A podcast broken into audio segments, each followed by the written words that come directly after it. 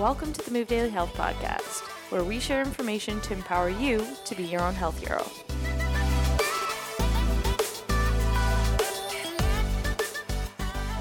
Ladies and gentlemen, welcome back to another episode of the Move Daily Health Podcast. As always, I'm Dane Wallace along with Freya Spence, and today we welcome to the show functional medicine specialist Dr. Gabrielle Lyon to discuss the importance of protein, notably animal protein, for overall health and longevity.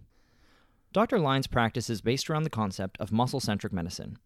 She leverages evidence based research with cutting edge science to restore metabolism, balance hormones, and optimize body composition within her patient population. As a nationally recognized authority, Dr. Lyon is a regular speaker on the conference circuit and is a sought after expert and educator. In a world of misinformation and misleading documentaries, we are grateful that she joined us for a chat and hope you enjoy the next 45 minutes of both scientific and clinical based expertise. As always, if you enjoy our content, please share this podcast and give us a rating or review on your preferred listening platform. Now, here's Dr. Gabrielle Lyon on this episode of the Move Daily Health Podcast. All right. Well, Gabrielle, thank you so much for joining us on the Move Daily Health Podcast. How's life in New York today? It is pretty cold, but great. How cold? It's it's cold here, but it's the sun is shining, and apparently it's supposed to rise quite a bit over the next little bit. I don't know. It feels like the Arctic tundra. It's got to be 30 degrees. And so for our Canadian listeners, that's like just below zero. it's like 80. You guys are outside sunbathing right now, I'm sure. Well, we got a window right here. It actually feels quite toasty, but it's I can I can see snow. That's not cool. So anyway, let's dive right in. So Gabrielle, can you define your concept of muscle-centric medicine for our listeners? Yeah, absolutely. My pleasure. So the concept of muscle-centric medicine has really developed over my 17 years of training of, of education and seven of those years has been in nutritional sciences and uh, i trained under dr donald layman and he is one of the godfathers of protein metabolism and that that's really what created and brought about the concept of muscle centric medicine is really through his teachings and the concept of muscle centric medicine it's the idea that muscle is the largest organ in the body and it really controls everything. So, right now, everyone focuses on excess adiposity, and that's not where things are at. It's not about being over fat, it's about being under muscled. And the muscle tissue, the actual skeletal tissue, is an endocrine organ. When you contract it, it secretes other proteins called myokines, and these myokines travel throughout the body and are anti inflammatory. Muscle is also the largest site for glucose disposal, uh, a very large site for fatty acid oxidation, and it's responsible for your resting metabolic rate. As you can see, muscle is truly this incredible organ, not just for locomotion. And that's what my whole practice and premise is about. Mm-hmm. That's great. I mean, there's so much focus on, you know, fat loss, but just the concept of considering every single muscle as one major organ, I'm yes. sure that's quite an interesting concept for a lot of clients when they start working with you. Um, yes, and it's really about, you know, getting your body composition under control because that's what you know really changes your trajectory of aging. So when you age, there's this decrease in muscle mass, muscle size, innervation and oftentimes because we live in a very sedentary world even if you are a athlete maybe you've gotten injured you know and what happens is you train less and i'm sure we've all gone through periods where we train less and as we get older you know things take a bigger priority whether it's school or family and and the quality of training just isn't there and the tissue actually begins to look like a marbled steak and there is really a natural progression to the destruction of, of muscle tissue.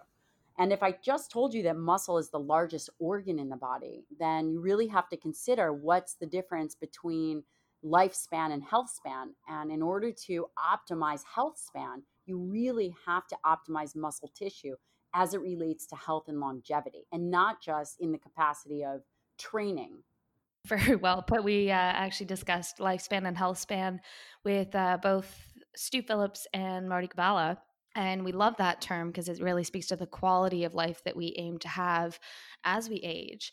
And in light of that, can you tell us a little bit about what your patient population looks like in terms of uh, age groups, but also what brings people to seek out help from you and get involved with muscle centric medicine? Yeah, absolutely. And by the way, Stu Phillips is a very good friend of Donald Layman's, and uh, he really produces some incredible, incredible work.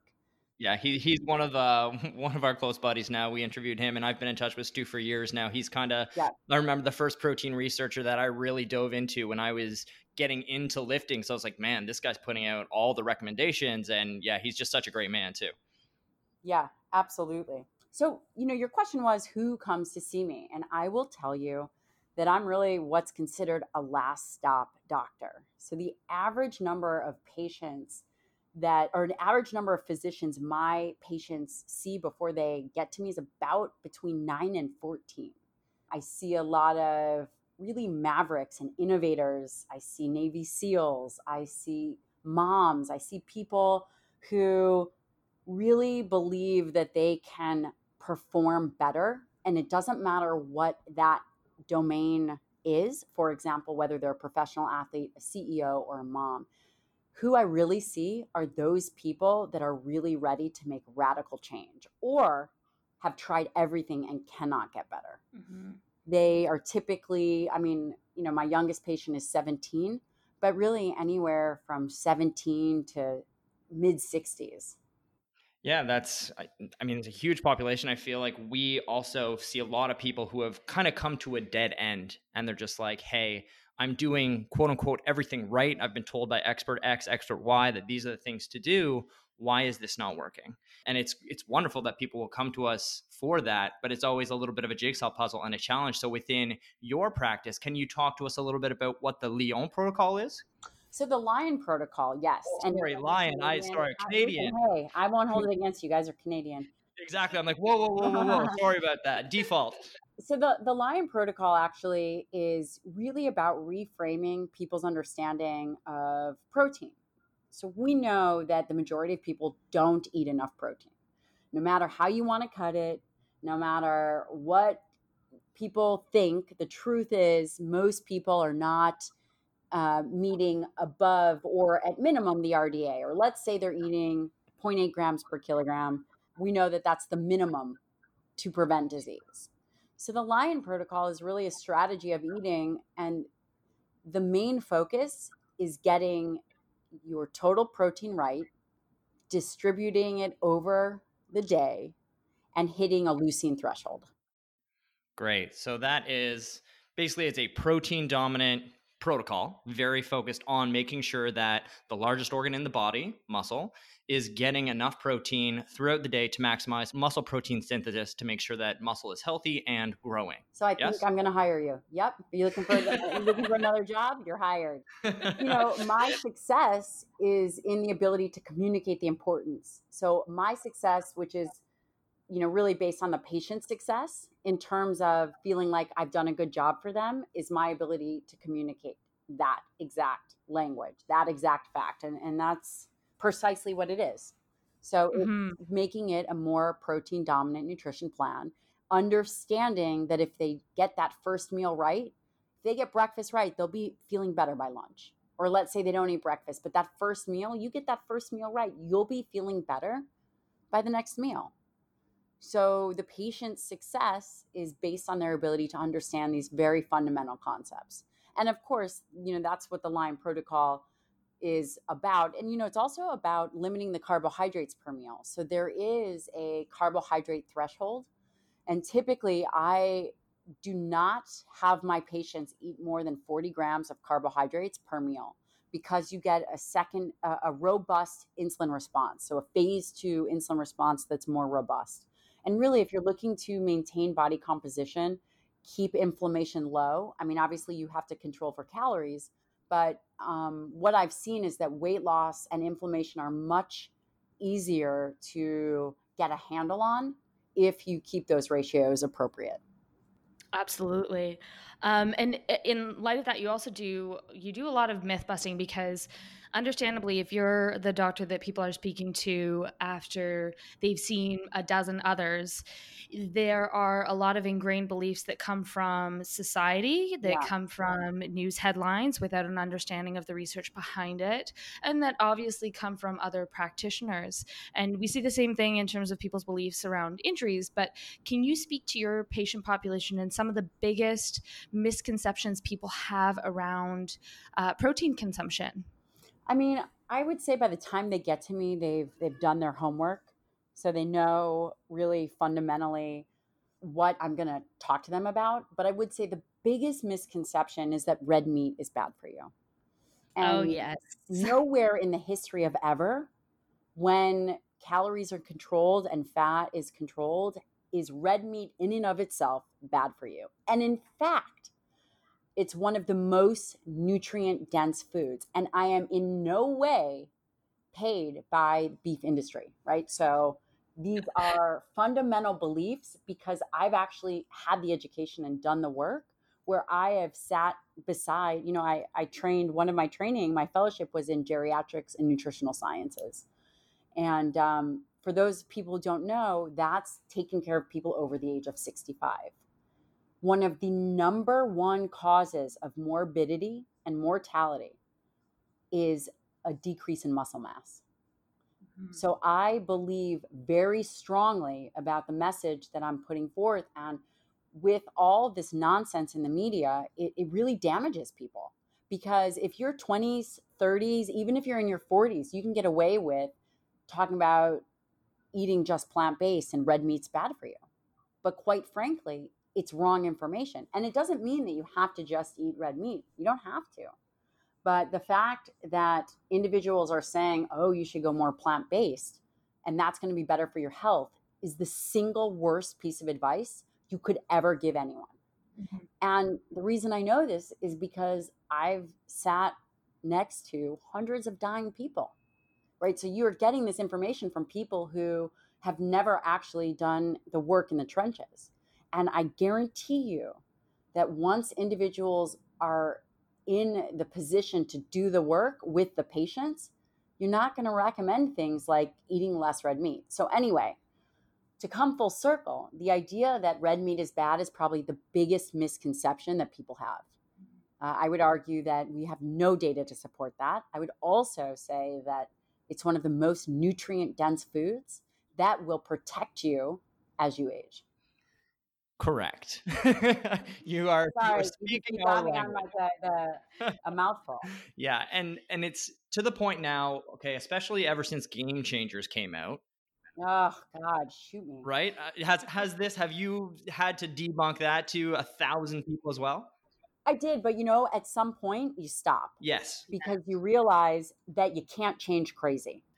so the people that are actually doing the work like me, I see patients in real life and take care of real people. I don't have time to sit on the internet and argue back and forth with people that are crazy because in the real medical community, that doesn't happen. Mm-hmm. Right? I mean, we have discussions and we don't necessarily all agree, but we don't argue about. I mean, there are some zealots that are absolutely crazy, and that's fine. But the way to get your message heard isn't to belittle people or to you know, bully them or whatever. You know, the the game changers, the individuals that subscribe to that mentality are very bullying towards other people, mm-hmm. right? I mean, I get a ton of trolls and it's it's outrageous because my goal is to protect people from themselves.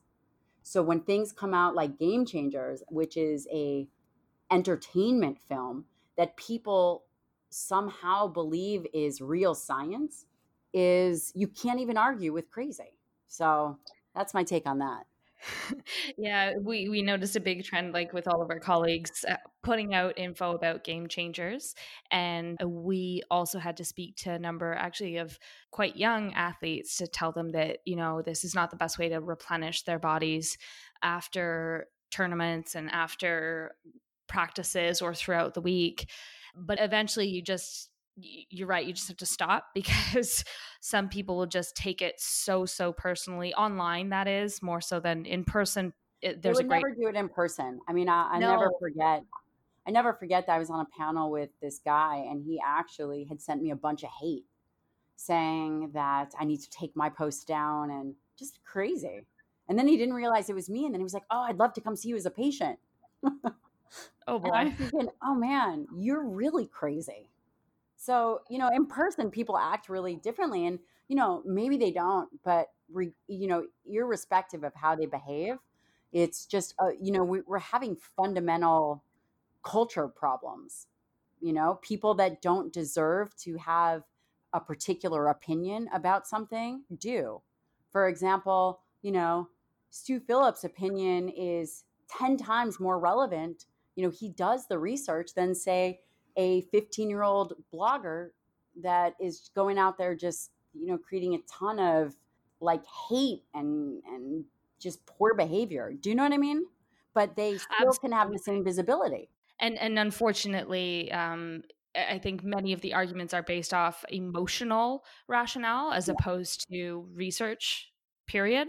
So as soon as people, even Stu Phillips said um, that as soon as people tell him they feel better, he's like, cool, conversation over. Because truthfully, you can switch diets to anything different and you can feel better for the first couple weeks. And even Chris Kresser spoke to that, saying that he went like full macro vegan for a while and just kept trying to go harder and harder into it until he realized that it was actually making him sicker and sicker. Um, so that actually happened to me too.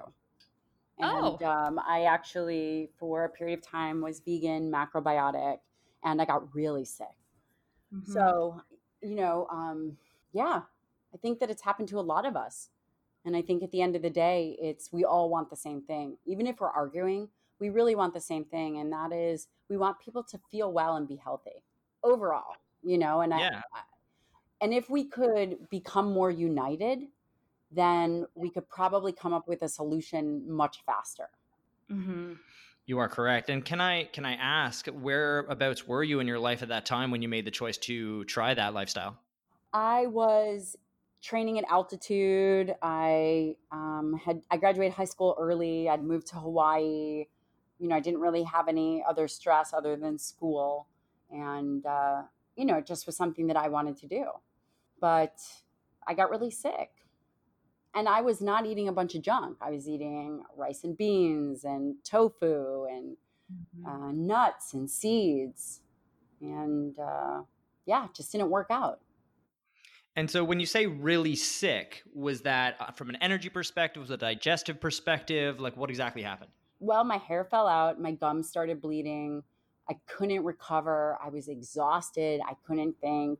You know, it was just really tough. I had a lot of anxiety you know, there was a lot of, I mean, I wasn't getting the nutrients I needed. And that, yeah. and that becomes very apparent. Yeah, and so that's one of the things when clients will come to us and say, uh, because again, lately there's been a lot of, you know, I want to eat less meat, I want to go more plant based due to the game changers effects, I call it. And for a lot of clients, because I, we've had a lot of discussions about the importance of protein and where the nutrients come from and all that, I, I am all for letting people try things totally. and me too. objectively track what happens what happens to your sleep what happens to your energy level what happens to your hunger what happens to your just general mood. Exactly digestion. And if you track things then you can be objective about it and not just subjectively thinking something just because of an opinion that you heard. Right. I totally agree with that and you know some of my best friends are vegan by the way. So there are you know there is there's things that we don't know why it works. So for you know i'm sure it has something to do with the gut microbiome and the individual's ability to extract amino acids and we're definitely going to be seeing more of that data come out i'm sure of it because i know that it's being done right now. So there is individual variability. However for the masses you know for me to feel comfortable making recommendations the one recommendation i would do say is yes go try whatever you want but I'm also going to offer you what I know is very sound, reproducible data. Mm-hmm. And giving people objective things to measure. Like one of the biggest things is people will switch diets, regardless of which way they go, and initially lose some weight it's like going on keto, you'll lose some weight. Well, yeah, because you removed all carbs, or going vegan might lose some weight because all of a sudden the person is cooking at home as opposed to eating out all the time because it required a little bit more foresight. And so they're not actually nailing down what the biggest thing was and the biggest thing was maybe that they went from processed food sources to whole food sources and I think to your point about we all are trying to say the same thing is there's such variance. My mom doesn't eat red meat. She finds um, it doesn't sit well, but she eats a variety of fish sources and eggs and different forms of milk and goat cheese and things like that. So she makes an effort to have a very big variety in her diet. Whereas if I have try to have proteins from things like pulses, I get massively ill. So right. the biggest thing is like you know just going fully fully plant based without an education as to why behind it is just one form of the extreme much like the carnivore diet is another form of an extreme and one of the things we saw that you note is you speak to your clients about the why and yes. the importance of figuring out their why in the changes that they're trying to make. Can you elaborate a little bit on that with us? Well, sure. I mean, you have to have a fundamental understanding about your why, not what you're doing, because what you're doing is going to ebb, you know, it's going to ebb and flow. If you don't feel like it that day, you're not going to do it. But if you know the why, and I don't just mean the science why, but the why of what you're doing, how it relates to your health, how your health relates to your ability to give back to the world mm-hmm. and your ability to be there for your family and to be the person that you know you can be, you have to know why your health is important. So we get really clear why you're doing something, not what you're doing. So anyone can say, here's your program, we're going to execute it. But to understand their fundamental nature and really bring that to light, that is the key to their success. Mm-hmm. Why versus willpower? Yeah. I mean, people don't, you know, I just had a baby six months ago. I don't want to wake up early to go train. Literally, uh, she's been up all night. We, she was up having a dance party at 3 a.m. and then at 4 a.m. And then she just wanted to play for an hour till 5 a.m. and then I'm working all day. I don't want to get up and go train, but I do it because I can't come in here and tell you guys that you should work the muscle of longevity and not do my own stuff or read whatever is relevant information and, and you know keep up. You have to be the example. You cannot there can't be a discourse between what anyone is saying and what they're doing right? The advice. So you know to really leverage my patients i find out what kind of person they are if they're going to need to know everything before we do it if they're going to uphold what the promise is to themselves if they're going to you know do it for me but not do it for themselves you know, really just understanding who they are and then honing down. So understanding their behavior patterns and then, you know, why? Why are you doing this? Mm-hmm. Yeah. Uh, well, first of all, congratulations. Thank you. Uh, just to elaborate further on that, I feel like a lot of people, a lot of people who are even trying to improve their health, still get caught up in the "I should" cycle, and they end up doing things almost because they're like, "Hey, the the research says this, the coach says this, I should do this, and their focus remains on that I should. And that can kind of create a guilt cycle if you don't. Whereas having the focus on what can I actually do that makes me feel great and gets me the results I need. When the focus can stay there, that's when we see that our, our clients and our patients get such better results. And it all starts with that like mindset. You know, it, it really does. And that's where people become deeply successful for the long term and mm-hmm. uh, you know you know my husband's a navy seal and i learn a lot from these guys that come into the clinic. It's they're a very different breed than uh, a lot of us and i believe that we can learn from them and they have a capacity to really move off the x. So whatever their issue is they're not perpetuating it. You know i had one guy who you know is, he's a breacher and he's 20 years in the team in the teams and you know, it's the equivalent of oh, you're Canadian. That's so it's equivalent to the Canadian assaulters, which I take care yes. of some assaulters. And you know, so this guy was a, a SEAL, went deployed, uh, never injured. He's a breacher, so he blows stuff up, and he comes back and he loses his leg from a 17 year old girl texting and driving. This guy literally is a beast of a dude, and he loses his leg. And uh, sitting in my office, and you know, I'm like, dude, how are you doing? And he's looking at me all crazy, like, Doc, what are you talking about? And I was like, come on, you know, really, how are you doing? I'm like, Brian, you know, you like lost your leg. And he's like, uh, yeah, doc, that was six months ago. right. And most of us are still complaining about something that happened two years ago. This guy lost yeah. his leg six months ago and he's wondering why I'm still talking about it. Oh, right. Man. So there's a, a capacity, you know, that just gives you an example. Those people that heal and those people that execute have an inherent capacity to move off their X, to move, you know, and Jason Redman, he's a SEAL. Uh, he's a, a great friend and patient of ours. And he talks about this all the time. And, you know, it's really that capacity to transition your mind is that's what makes people successful in life, in health, in wellness, and execution of a plan. You put that in place and people are unstoppable. That was a serious rant. I'm sorry, but super valuable. No, we're we're both here nodding. We work with a lot of injured people and we can definitely see the ones who are guided, willing and ready to, you know, heal and just focus on forward versus the ones that haven't had that experience and haven't known how to move forward. So, you know, you get parts of and and for a wide variety of reasons, trauma can be involved in it and just takes different processing for different people depending on the reserves that they have but we're both sitting here and and nodding because we can see that distinguishing point between the ones who are ready to just like execute and and move forward and just accept things and lessons for when they occurred and then the ones that are still eh, kind of stuck there and talking about an injury as if it was yesterday in the most colorful language that was actually really 10 years ago, which just shows us how much healing needs to be done to get them off of the past track. Yeah, totally. I mean, that, that totally makes sense.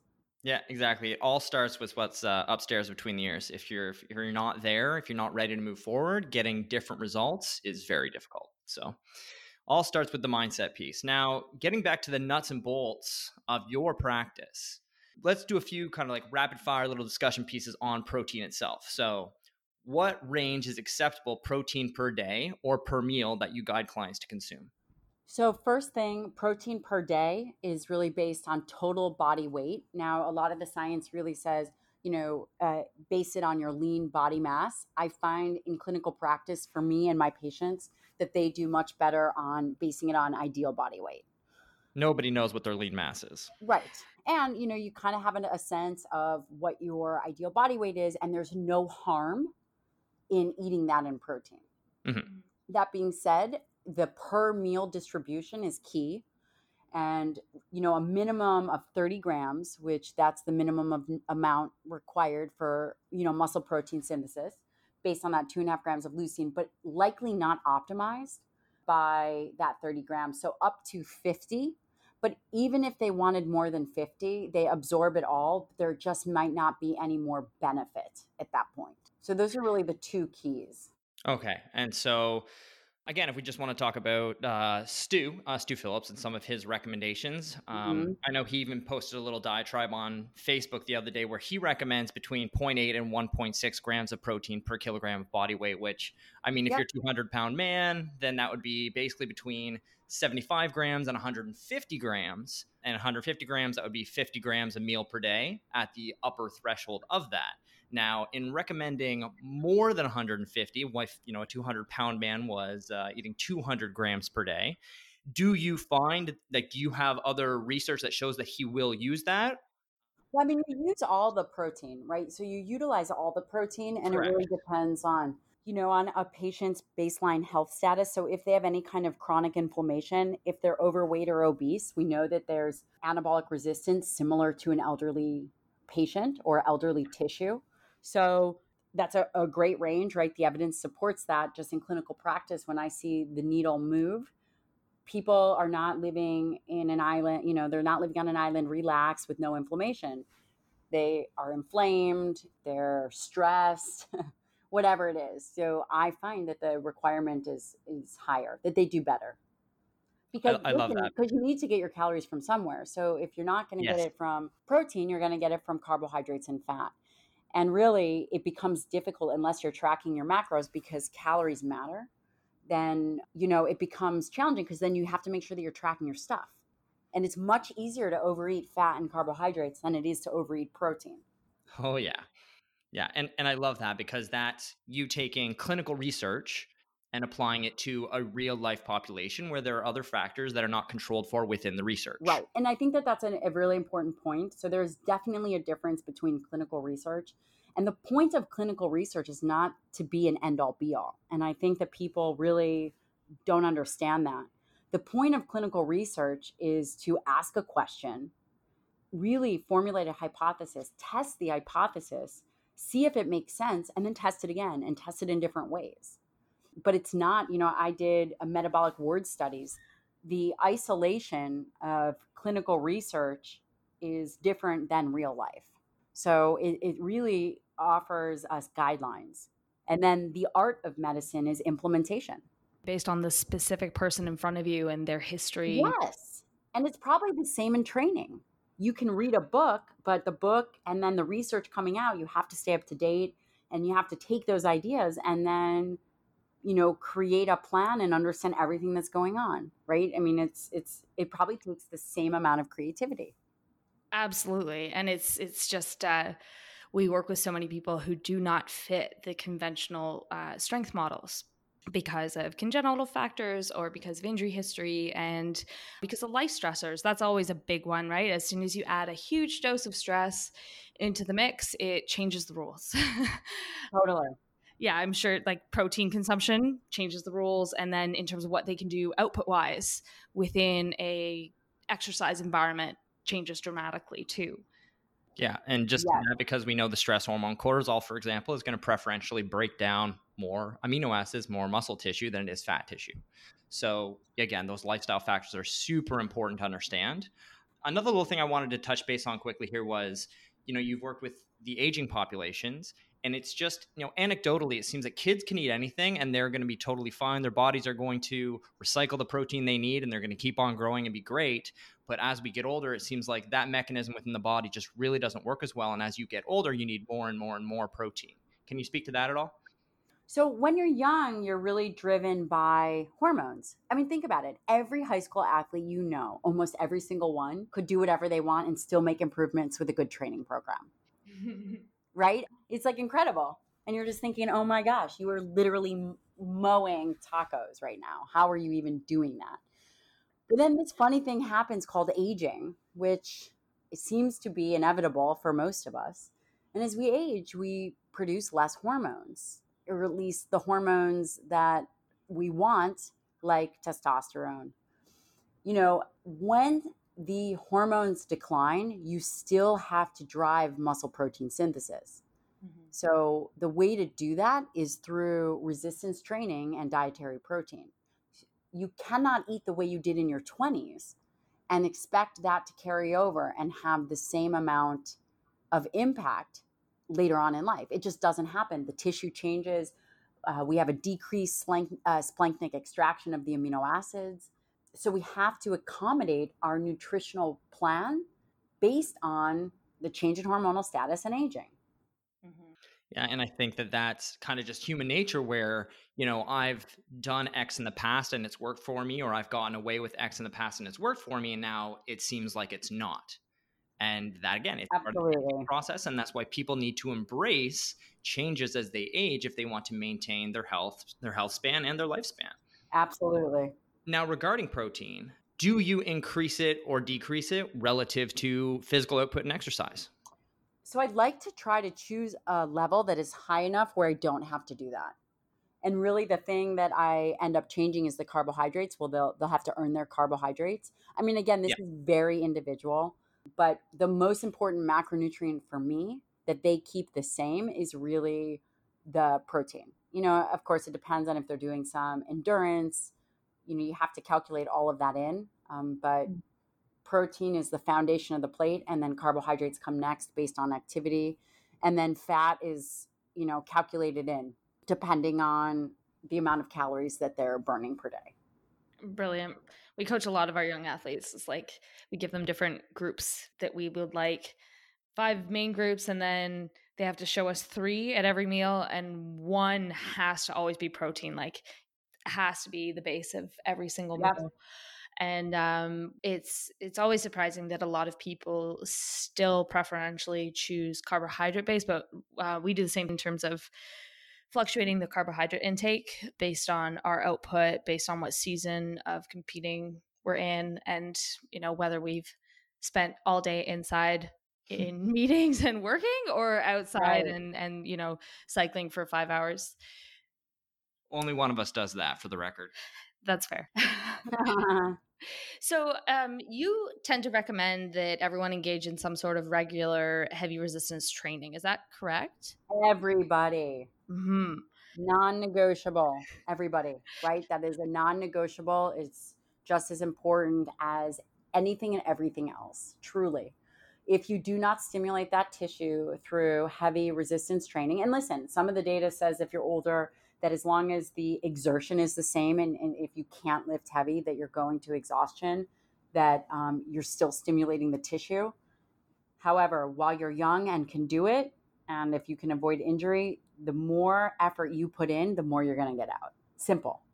Right. And you have to have a well designed plan, right? So I don't actually do programming, right? You guys do that. I mean, people study this yeah. in school and and you really want to go to someone who's phenomenal at it and it's their skill set and it's what they do all day long. But heavy resistance training is a non-negotiable. Dance, cardio, mm-hmm. jazzercise, negative, Houston. Not going to cut it. You mean prancercise doesn't work? no, gosh. But it looks good. it does not look good, at least not around here. we we have one little thing that because of one of the specific populations that we work with of which i am one of i can no longer lift heavy and with that have spent a significant amount of time working with isometrics, various body weight yeah. disciplines, things that involve a lot of eccentric loading with body weight on yes. a variety of implements um, in order to retain, actually regain a lot of lost muscle mass due to injury. And so, in that particular instance, I think that's where there would be that one little exception to the rule of heavy totally. training, right? Well totally you know so i i tore my i avulsed my hamstring 80% off the bone I tore my hamstring, both hips. I've had multiple sporting injuries and I still train and I and I've had to go very slow. So I have done a lot of that training. Yeah. You know, and you work back up to it or you you know, you do blood flow restriction or you find ways, maybe you do stem cell or PRP to get back to activity as quickly as you can. So yes. It, yeah. If yeah. you cannot lift heavy and you do have an injury, you still have to train and you still have to find a way around it. Absolutely. That's where we get as creative as possible to just to yes. remind people that even if they cannot, we have so many other ways that you can move to make things happen uh, for the better. And you know, even if your leg is like Dane's, uh, Dane had to get a procedure on his knee years ago. Well, two days later, we had him in the gym like once all the meds and stuff had worn off and he could get himself down the street to the gym. That was the rule. Once you could get there, it was immediately into anything upper body that he was qualified to do loaded wise because that obviously helps the whole body regenerate tissue and I think sometimes people forget that. They tear one thing or bust something up and think, "Oh, well, I got to take 6 months off." And that is incorrect. Incorrect, as Jane says. Yeah, and yeah. I think that we can bring this full circle right now and just remind the audience out there that muscle is the biggest organ in the human body. It's the most it's metabolic tissue, and if you want to maintain the health of that tissue and or grow that tissue and or just prevent that tissue from atrophying, then you need to push it to exertion because yeah. it needs that stimulus along with the dietary protein, and that's what's called being human. Yep, I, I totally agree. So, we have a few wrap up questions that we ask all of our podcast guests. And the first of which is What is the most impactful book you've read in the last year? Ah, you know, I read all the time. So, I'm just going to give you a couple of incredible books. Perfect. I mean, we read all the time. My husband and I read together. Relentless by Tim Grover is an incredible book. Atomic Habits by James Clear is also amazing. Overcome by Jason Redman is another incredible book. Uh, I mean, the list goes on and on. Amino acids, if you guys really want to know, by Wu, you know, that's great too. But there's so many good books. Mm-hmm. We have admittedly i have a problem with books and there are new ones entering our house every week but we love yeah. recommendations uh, there are two of those that we have not read so we'll definitely have to look into them which two the relentless and overcome so re- uh, those are both great books um, highly recommend it relentless it, i mean it's i've read it so many times it really oh, is, awesome. it is really game changing i'd recommend you guys pick that one up and it's it's really incredible truly um, and any Steven Pressfield book is amazing. Have you guys read any of his books? So he's I don't believe I have. War of Art, Turning Pro. You guys should definitely read that. And it's the okay. difference between being an amateur and being a professional. Ooh, love that. For example, my pregnancy, I had hyperemesis for 10 months. I threw up every day, multiple times a day for 10 months. Ugh. If I was an amateur, I probably would have called in sick to work. I probably wouldn't have showed up for the talks that I was scheduled to do. I probably wouldn't have done all the stuff that I had committed doing. But because I deeply believe it's important to be a professional, I showed up to everything. That resonates so much. I've I've had so many epic injuries and still taught courses with some brainstem damage. I'm not saying that's a great thing and everyone should go do that, but that resonates. there are certain things that you just a standard that you set for yourself, and in, in many ways, it can actually. In like the reason I did it was because it was way better for me to focus on others and doing something to serve others than to just be at home in pain all day. Totally. You, my dear, are a pro. well, thank you. you have no idea. and uh-huh. but also, Gabrielle, I'm not sure you heard. Books are a problem here, so giving her so many, I'm not sure I condone your behavior. I'm very excited right now. so many. No, no, no. I want I want a full report. And trust me, these books, you will go, "Oh my god, they're so good." And then of course, anything from Mark Divine is amazing too. He's a SEAL, he's a commander SEAL, incredible. Oh, okay. Yes, I think incredible. I have seen. Yeah. Yep, you're an enabler. Books. Yeah. No, no, it's great. Unbeatable Mind. Yes. Mm-hmm. And he's got a new book coming out within the next, I think, March 25th. Oh, cool. It's just another incredible a human being, an incredible uh, author. Awesome. We and can link that By in. the way, I am working on a book which should be done oh. in a year, and I hope you guys will. I'll come back on when it is getting ready to launch and we can talk about it. We'll definitely have components of all of this in there. We would love that. Um, yeah. If you get a launch date, I mean, I'll obviously check in with you because I know you're more than busy, but if you have an approximate launch date, I will put that in our calendar for me to reach out to you. Okay. So that we can record and have that synced up. We actually managed to time that up with Dr. Jen Gunter as well before the release of her book. But we'd love to have you on again to discuss that and obviously to get your book as well. I would love that. Excellent. All right. Well, tune along here. What is your non negotiable daily self care tool or habit? Well, I brush my teeth. Yep. we've had a few people give that one. Yes. Oral hygiene remains incredibly yeah. important. And are you in the morning and in the evening or just yeah. once? Yeah, no, no, no. I, uh, I, I'm definitely in the morning and at night. So my non negotiable is I, I always write lists. I write lists of what my accomplishments are going to happen for the day. I'm really particular about what I have to accomplish, what hour it's going to be done, uh, and just really streamline my day. Mm-hmm. And I mm-hmm. keep on top of those lists. That is non-negotiable. That's great. We we do the same sort of thing like the night before, set out exactly what has to happen the next day. And especially if you're running your own business, client base, yeah. patient base, that is so crucial. Otherwise, so much time, you waste more time, but you feel more stressed about it. Yep. You know, it's really it's it's a habit to be excellent and to have excellent disciplines. It's just a habit. Mm-hmm. Yep. Being a pro. Yeah, that's right.